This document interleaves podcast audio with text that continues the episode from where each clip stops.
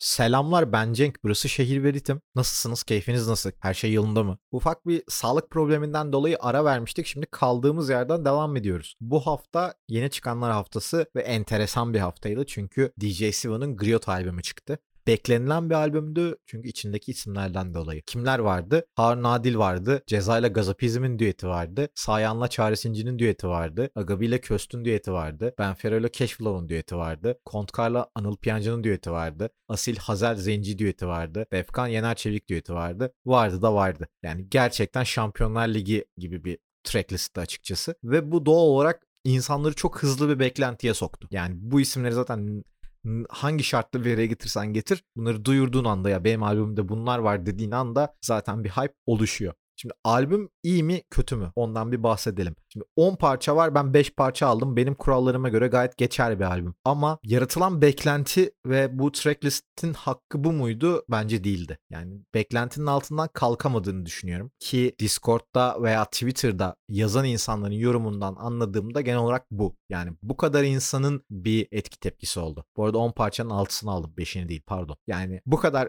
tracklist'i böyle bir tracklist yaratıyorsun ve ben biz bundan daha iyisini bekliyorduk dedi insanlar haklı olarak. Bunun sebebinin albümün çok köşeli olduğunu düşünüyorum. Köşeli olması olduğunu düşünüyorum. Nedir bu? Yani bu albümdeki bütün parçalar çok spesifik bir dinleyici grubuna ait. Yani mesela işte Eyvallah parçası çok spesifik bir gruba ait. Kontkar'la Anıl Piyancı'nın parçası çok spesifik bir gruba ait. Bu yüzden albümde kimse maksimum verim alamıyor. Albümde böyle bir sıkıntı ortaya çıkmış. Yani bu albümün bir nişi yok. Bir alt demografi demografi umarım doğru söyledim. Demografi yok. Bir kitlesi yok yani bu albümün. Mesela Kontkar işlerinde böyle bir avantajı vardır. Kontkar kitlesine müzik yapıyor ve kitlesini bildiği için onların neler sevdiğini bilip o tatmini verebiliyor albümlerinde. Bu albümün böyle bir hatası var. Albümde yine herkesin hataya düştüğü şöyle bir durum oldu. Bütün parçalar DJ Sivo tarafından mı prodük- prodüksiyonu yapıldı diye. Hayır. Birçok noktada e, DJ Sivo'ya başka isimler de eşlik ediyor. Örneğin Yabadubadu parçasında Pangea da var mesela. Pangea var, Ber- Berkay Duman var, e, Osman Cello var. Osman Cello'yu duymadım. Bu benim ayıbım olsun bu arada.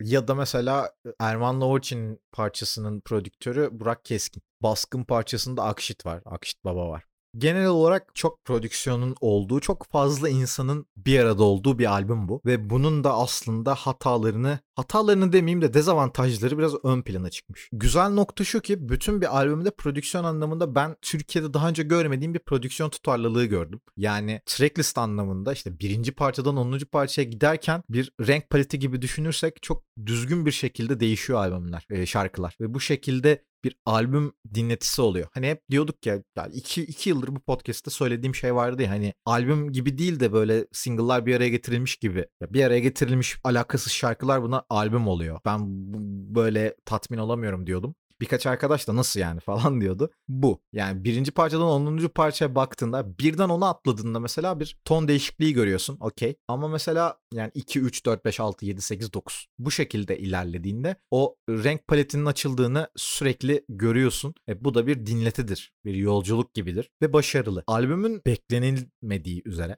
ya da beklenildiği üzere bilmiyorum kimin ne beklentisi vardı. Tematik bir ortak noktası yok. Yani bir konsept albüm değil.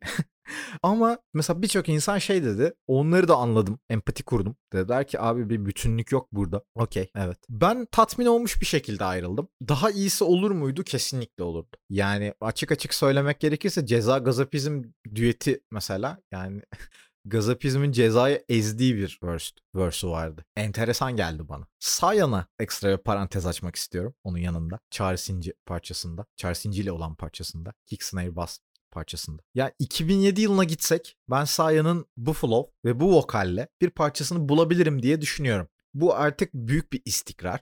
Çok büyük bir istikrar ve biraz da yani ya dinleyicisini suistimal ediyor artık ee, ya da çok da rap yapısı yok. Bilmiyorum. Şaşkınım. Discord'da bir arkadaş çok güzel bir şey söyledi. Yani yine Sayan bize şey okuttu diye. Milli Savunma kitabı. Milli Savunma Dersi kitabı. Liselerde okutulan. Evet yani Sayan artık kendisinin karikatürü bir hale geliyor. Ama o parçada çaresince beni çok şaşırttı. Çünkü böyle parıltıdaki falan çok alıştığımız ve artık hafif de olsa seri üretimde yaptığı vokali falan kullanmamış olması çok hoşuma gitti. Böyle bir albümde herkes safe oynamak isterdi bence. Ki aşağılarda safe oynayanları da konuşacağız risk alanları da konuşacağız. O anlamda hoşuma gitti. Kick Snare Bass yine aldığım parçalardan bir tanesi. Yabadabadu'da Agabi'yi çok beğendim. Köst'ün de flow çeşitliliğinin sağ yandan fazla olması da enteresan geldi bana. Agabi yine albümde sivrilen isimlerden biriydi. Ben bayağı beğendim. Ama albümün bence kralı Cashflow. Yani Cashflow ve Benfero uyumu inanılmaz saçma bir uyum oldu ama oldu. Ve iki, bu ikilinin şarkılarını dinlerken ben çok eğleniyorum. Çünkü bence birbirlerine harika bir uyum yakalamışlar. Cashflow 10 numara bir verse girmiş ve yine inanılmaz bir vokal girmiş. Ee, tabii ki Cashflow'dan bir Kayra lirikleri bekleyen insanlar var mı bilmiyorum ama öyle bir beklentiniz varsa tabii ki tatmin olmazsınız bu şarkıdan. Ama günün sonunda Cashflow Verse'ü beni inanılmaz tatmin etti. inanılmaz eğlendirdi ve yapması gerekeni yaptı. Korsan parçası. Kontkar'la Anıl Piyancı'nın parçası. Kontkar son zamanlar tek tabanca da çok iyi bir parçaydı. Ondan sonraki yine iyi işlerinden bir tanesi olmuş Kontkar'ın bana kalırsa. Ha, çok iyi mi? Hayır. Çok inanılmaz iyi böyle zirve bir iş değil. Ama işte yani şöyle oluyor. Kontkar'ı sen yorumlamak üzeresin kafanın içinde. Değerlendiriyorsun. Anıl Piyancı giriyor. Anladın mı? Ve gerçekten böyle inanılmaz jenerik bir raple giriyor. Ben artık Anıl Piyancı böyle bir program yazmak istiyorum. Ya da şehir veritimi dinleyen şeyler varsa böyle programcı arkadaşlar varsa gelin bir script yazalım. Bir ufak bir kod yazalım. Anıl Piyancı otomatik olarak atlasın. Çünkü ben artık gerçekten Anıl Piyancı kotamı doldurdum okeyim artık Anıl Piyancı adına. Anıl Piyancı'nın neredeyse hiçbir sivri noktası olmayan veya hiçbir kimliği olmayan e, standart vokali ve standart flow'uyla standart liriklerini duymak istemiyorum geriye gitti çok enteresan bir şekilde. Yani 8 zamanlarından şöyle geriye gitti. Kariyer anlamında çok çok çok çok çok doğru oynadı. Çok doğru oynadı. Ama rap konusunda bir o kadar geri gitti. Kendi tercihidir ama böyle çok riskli bir şey aslında bu. Şu yüzden riskli bir şey. Anıl Piyancı'nın kemik bir kitlesi yok. Ve Anıl Piyancı bunun farkında ama buna dair hiçbir şey yapmıyor. enteresan geldi bana. Asil Hazal ve Zenci düeti ablalarla gez. Yine şeydim e, bu işi dinlemeden önce abi Zenci mi dinleyeceğiz? Yine umarım böyle kötü bir şey yazmamıştır falan diyordum ki inanılmaz tavladı beni. Ama Hazel'i konuşmak istiyorum. Hazel inanılmaz Rap Angels P1 verse yazmış. Flow tercih yapmış özür dilerim. Ve gerçekten renk tonu da yakın. Baya yakın bir an şey oldum yani. Rap P mi dinliyoruz lan biz? Oldum. Bir arkadaşım da şey dedi. Yani abi çok erkek verse yazmış. Erkek gibi yazmış falan dedi. Hak veriyorum ve açıkçası trajik bir olay olmuş. Çünkü Hazil'in özellikle Türkçe bir işi vardı. Ee, Universal'dan çıkan ilk işi galiba. O işi mesela çok iyiydi yani. Oradan devam etmeliydi. Dünya parçası evet. Şu an umarım doğru söylüyorumdur. Umarım başka bir gezegen ismi değildir.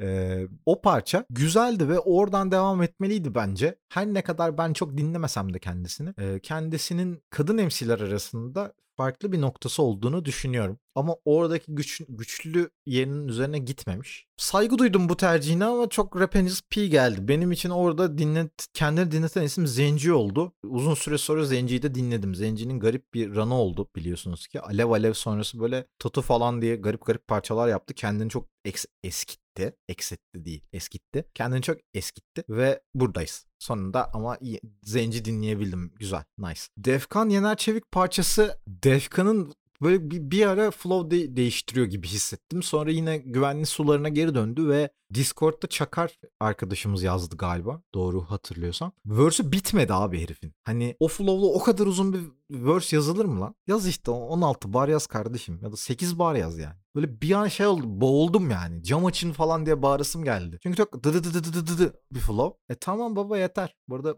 umarım F'lerim patlamamıştır şu an. Dı dı dı dı dı bir flow. Ve yani yordun be. Yani keşke kısa olsaymış biraz daha. E, Defkan Yener Çevik ne yazık ki yine aşağılarda kalan bir işti benim adıma. Erman Orçi bu albümde sound anlamında da şey anlamında da yani tarz anlamında en farklı işti galiba. Yani çünkü Hugo bir sonraki parça Hugo'nun Ölürüm parçası. Ee, o parça yine anlaşılabiliyor sound anlamında. Mesela bir noktada Benfero parçası işte kriminal rapler parçasına biraz daha yakın sound anlamında vesaire. Ama Underground parçası Erman'la Orçin'in çok farklı geldi bana. Albüm dışı dinlesek mesela çok daha değerlendirebilirdim ama ben ilk dinlememde, ikinci dinlememde de çok sağlıklı şekillerde yorumlayamadım o parçaları, o parçayı. O yüzden o parçayı pas geçeceğim ve Hugo'ya geleceğim. Hugo enteresan bir birçoğumuz dinlerken, beraber dinlerken şaka sandık. şaka yapılıyor bize sandık ya da bu bir parodi sandık sonra gerçekmiş. Klibi de varmış. Hatta çok enteresan bir klibi var Almanya'da çekilmiş. Yani göğsünde 61 dövmesi olan biri falan var klipte. Okey.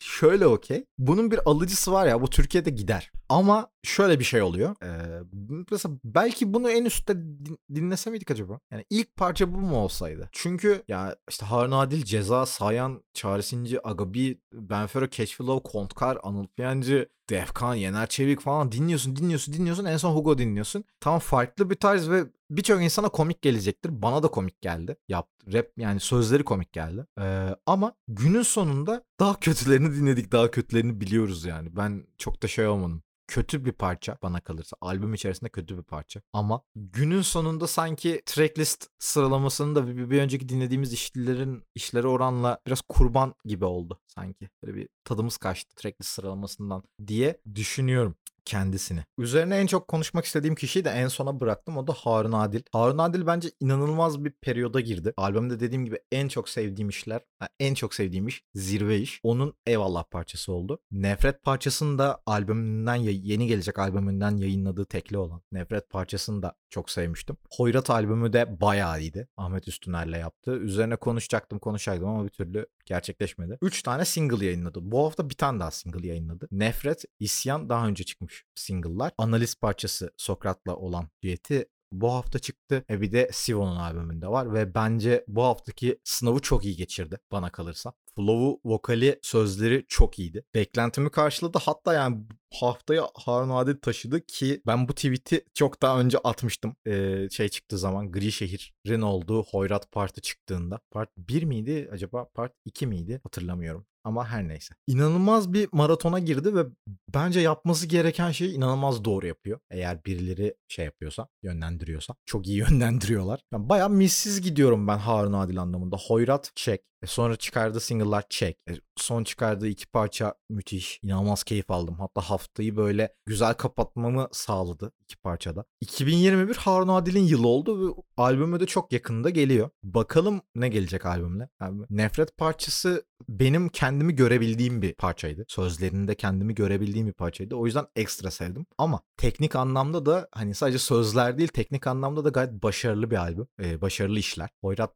albümü de teknik olarak bayağı iyiydi. E bu noktada şeye geldik yani 2021'i bakalım Harun Adil'in şeyini konuşacak mıyız? Hani adam ne iki albüm yaptı be kardeşimi konuşacak mıyız? Hoyrat'ın çünkü eksi kaldığı yerler vardı. Eksik kaldığı ya da eksik kaldığı. Eksik eksik kaldı. Öf, ama neyse. Tamam eksik kaldığı yerler vardı. Ama iyi bir albümdü sonuçta. Gri Şehir'i hala çok dinliyorum. Büyük ihtimal yani 2021 Spotify listemde en yukarılarda falan olacak. Ekstra olarak böyle bir gözden kaçırılıyorsa Harun Adil bence bakılmalı kesinlikle. Ardından hadi gelin bir de herkesin çok övdüğü benim de dayanamayarak baktığım Batuflex Label C5 işi olan Rally'ye. Şimdi Batuflex sanırım bu ekip içerisinde en çok çalışan kişi. Yani sürekli bir yerlerde görüyorum Batuflex'i. Label C5'ü o kadar görmüyorum. Label, label C5. Ben C5'ü bir şaka olarak söylüyordum. Öyle kaldı. Kendileri biraz Alman ekolü falan takıldıkları için e, öyle ufak bir şakaydı. O kaldı. O yüzden söylüyorum arada öyle. Dünya Hain diye çok güzel bir parça yaptı Batuflex. Dinledim de ve hoşuma da gitti. Ve o yüzden okey falan bu çocukların hakkını çok görüyoruz galiba falan oldum. E sonra geldiler şimdi Rally diye bir parça yaptılar ve baştan sona jenerik baştan sona böyle Instagram'da 100 bin tane falan olan böyle 100 liraya reklam Instagram sayfalarına reklam verilmiş şarkılarda bulunan sözler. O, oraya geldik yani yine. E çok güzel bir gidişiniz vardı abi. Çok güzel bir yola girmiştiniz. E bir şeyler yazmaya başlamıştınız sonunda. Bir tema vardı. Hani böyle bağlam vardı. Bir şey vardı yani. Bir şey oluyordu şarkılarda. E ne oldu? Tekrar buraya mı geldik şimdi? Geri bir adım olmuş kendileri adına. Benim adıma da hayal kırıklığı oldu tabii ki konuşmayacaktım ama hadi gelin Çakal'ı da çok kısa bir konuşalım. Çakal'ın Lütfen şarkısı bu hafta daha doğrusu uzun bir süredir yani mesela Hugo'ya çok gömüldü Discord'da falan. Ölürüm Paris'ine. Yani bunu dinledikten sonra ben gömmem abi Hugo'ya o kadar. Gerçekten uzun süredir dinlediğim en kötü şeydi diyorum ve geçiyorum. İksir'in yeni parçası çıktı bu hafta. Halo parçası. H.A.L.O. Halo diye okey. Bana biraz fazla prodüksiyon yapılmış gibi geldi. Nasıl diyeceksiniz? Yani çok prodüksiyonda falan çok fazla katman duydum. Ya da kulağımı yeni açtırdım. Tıkalıydı kulağım. Belki fazla açıldı ve her şeyi duyuyorum. Bir ihtimal o da olabilir. O yüzden çok boğuldum şarkı dinlerken. Sallan parçası çok daha simple bir parçaydı. Ve bu yüzden çok kafaya takmıyordun ama çok fazla şey hissettim parçayı dinlerken. Prodüksiyonda çok vokalde bazı efektler vesaireler vesaireler. O yüzden çok beni almadı. Bir de sanki Sallı'nın gittiği yönü çok zorlamış gibi hissettim. Ama bence biraz da akışına bırakılmalı. Aynı şey sürekli tekrar edilmemeli diye düşünüyorum. Bir sonra çıkan parçada Benfero'nun Gringo ile yaptığı 50 kilo. Benfero enteresan bir karakter oldu farkında mısınız? Yapıyor. yani kendisini takdir de ediyorum. Çünkü Ferhat Yılmaz EP'si olması gerekiyordu. Yani evet. Yok pardon hayır hayır. E, Ferhat Yılmaz şarkısının olduğu yabani EP'si. Okey. Şöyle bir eleştiri yöneltmiştim o EP'de Benfero'ya. Yani seni bu seni sen yapan tarzı bıraktın ve burada da çok da iyi yapmadın yani. Tatsız olmuş dedim kendisine. Ama burada bu çıktığı yönden yani kendi o safe space'inde ve ne yapsa yürüyecek olan alandan çıkıp çok farklı yerlere gitti bir anda. İşte Cashflow'lar vesaireler, işte Gringo düeti vesaire, global kovalamacalar vesaire derken 50 kilo benim çok beğendiğim bir iş oldu. Gringo'da bence güzel hem güzel okumuş hem güzel yazmış. E ikisini de çok beğendim. Haftanın yine sivrilen işlerinden biriydi 50 kilo. Dinli, ben dinleyeceğim büyük bir süre. Ya büyük bir ihtimalle bir süre. Evet. Sorry arada böyle alışacaksınız. Çok edit yapmak istemiyorum arkadaşlar. Çok edit yapınca şey oluyorum ama kim edit yapacak diye podcast yapmıyorum. O yüzden gerek yok. Çok editte. Fazla edit tat kaçırıyor. Bakalım ya başka ne, ne var? Ne kaldı bu hafta? Ne var? Hemen bakalım oraya buraya. Neyi unuttuk lan? Bir şey unuttuk mu? E siz ne yapıyorsunuz? ya podcast'ta böyle olunca çok tadım kaçıyor. E siz ne yapıyorsunuz falan diye. Keşke devam edebilsek ya. Hiç olmuyor. Keşke olsa. Her neyse ya bu kadar galiba. Evet evet bu hafta bu kadar. Kendinize çok dikkat edin. Seviliyorsunuz. Sağlığıma geri kavuştuğuma göre podcast'larda sık sık görüşüyoruz. Bilmiyorum Spotify'da bildirim açma falan var mı? Açın varsa. Ben bilmiyorum. Bakarsınız artık. Seviyorum sizi. Görüşürüz.